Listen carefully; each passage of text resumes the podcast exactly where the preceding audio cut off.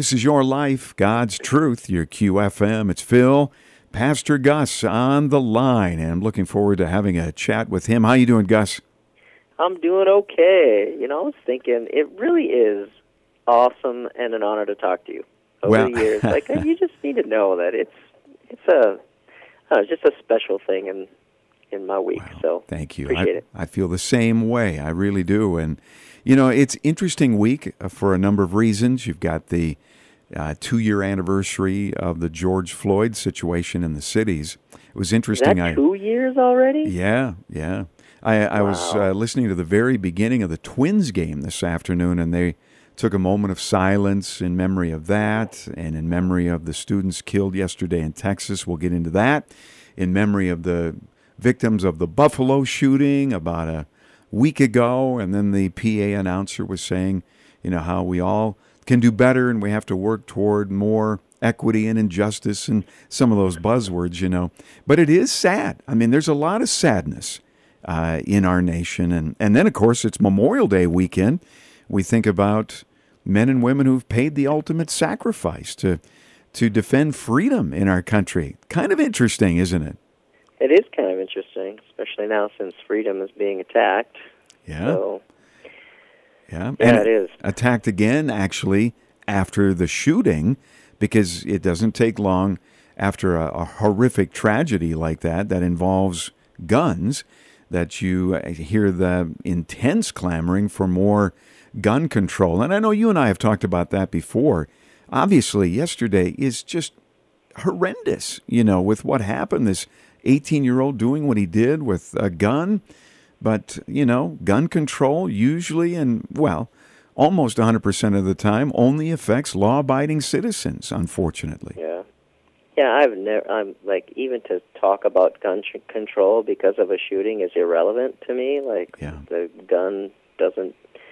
It is not good or bad. You know, it's just who uses it is good or bad. So Yeah. I feel like they pull us into a debate that make us sound heartless because it makes us sound uncompassionate. Yeah. Um, when really we just want to talk about what the problem is, not talk about something that is not even relevant to the problem.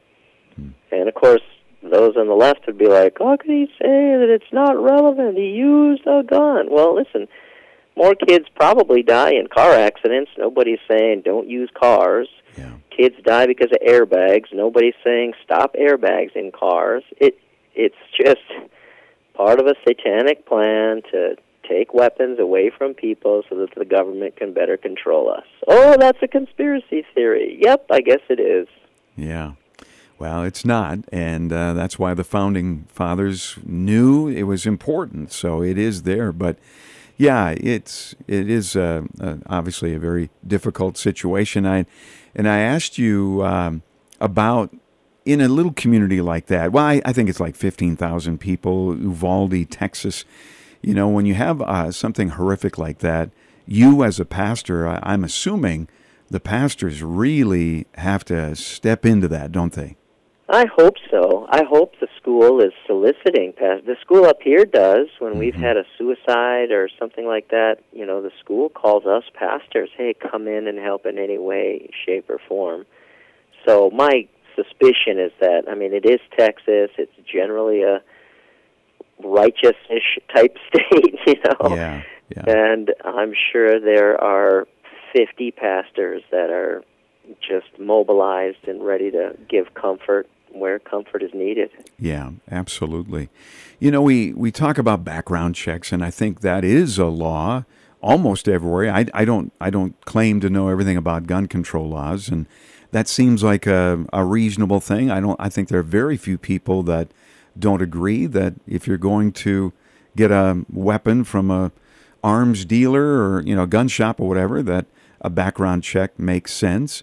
But you know, here's this young man who was all, doing all sorts of crazy stuff on social media and things like that.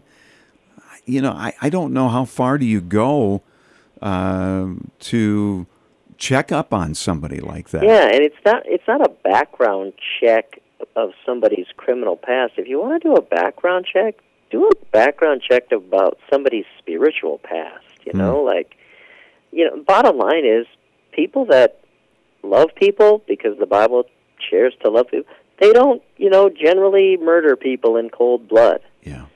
And so I, I don't know why some of our politicians, Republican or Democrat, they all, you know, say they're pro God. Why don't they ever like lead the nation in a national day of repentance? Yeah. Uh, You know, it'd be like- huge. Yeah, I mean, why, that would be fantastic to do that. Well, the problem is nobody really wants to repent. They just want they want to be loved by God, but they don't want to do any repenting in order to show them that they love God themselves. Once in a while, you'll see a pastor like Franklin Graham, you know, try to do those sorts of things. Even the National Day of Prayer, where uh, you will hear the word repentance at times.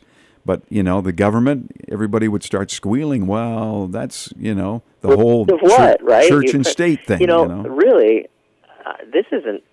I almost can't even believe we're talking about this, but this upcoming message for me is talking about another reformation that needs to happen, and it Yeah. is a reformation of repentance. So we have these religious churches, right, that don't really preach the gospel; they're just clinical and religious in nature. And then you have these relationship churches that do preach the gospel, but now they have started to preach the gospel of love, exclusively love. No repentance necessary, just know that God loves you. Mhm. So you got religious churches, relationship churches, and then you have repentant churches.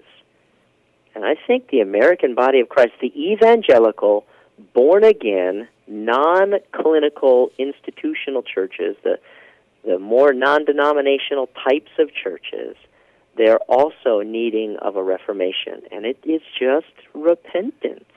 Yeah. Hmm. Amen. It's going to take a, a move of the Holy Spirit to see something like that happen, isn't it? And it, and it takes men to, to be able to share what it is the Word of God says about repentance. I mean, it is the key. Jesus Yeah. said, repent and believe. Paul said, repent and believe. John the Baptist, repent and It was always repent and believe, repent and believe. Nowadays, the American body of Christ is just believe. Yep. Right? And they skip repentance. And it's part of the reason why we have so much easy believism or we have so many, like, quote, followers of Jesus that are still in bondage to so many, so much sin. yeah. Like, if you're living a lifestyle of sin, you're not heaven bound. You are not a repentant person. Amen. Like, I'm not talking about an occasional naughty word that slips out when you hit your thumb with a hammer. I'm talking about continue to tithe 2% to your church and, and try to say Jesus owns your soul, but he doesn't own your pocketbook Yeah. right? Like, it's just at some level we have to have men of righteousness preach the way they did in the first century church, not water something down so often as to take the meat away from the gospel.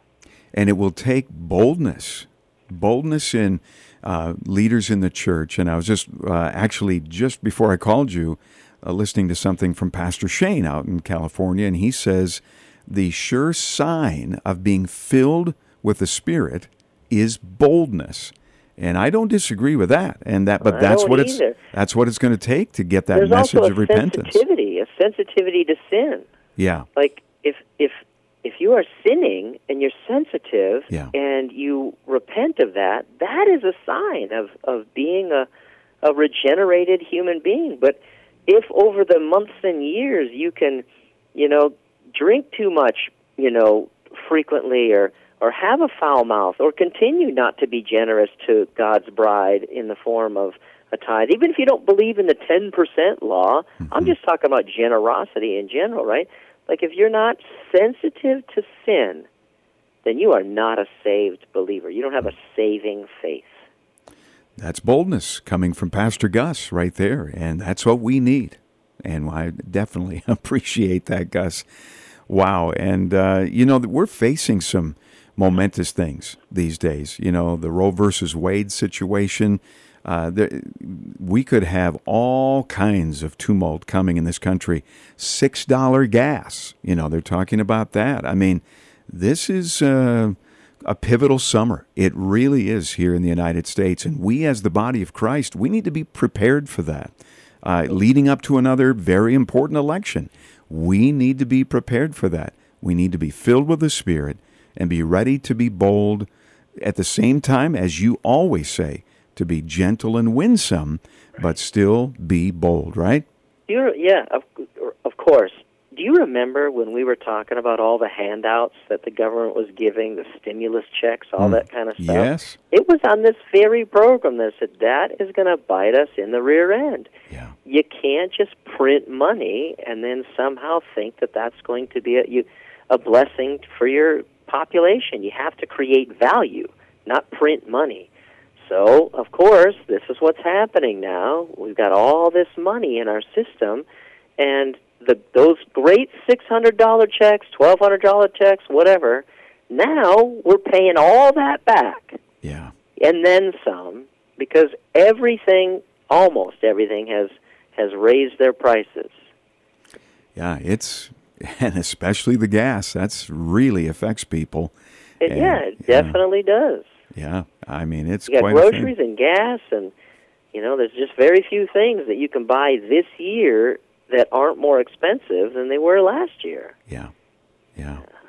Well, uh, the body of Christ, we need to be prepared again and take a good, strong stand, know the word, and stand up for righteousness. Get involved with the election coming up because it is important. It, it is. And it is a pivotal year that way. And uh, many, many issues that we don't even have time to get to. And now, again, the gun control stuff is coming up again, and it's in a in a major way after that tragedy yesterday. And uh, God be with those families in Texas, and we pray nothing like that would come. We we you know we had the situation in Red Lake all those years ago, and that was horrendous. We don't need anything like that, and.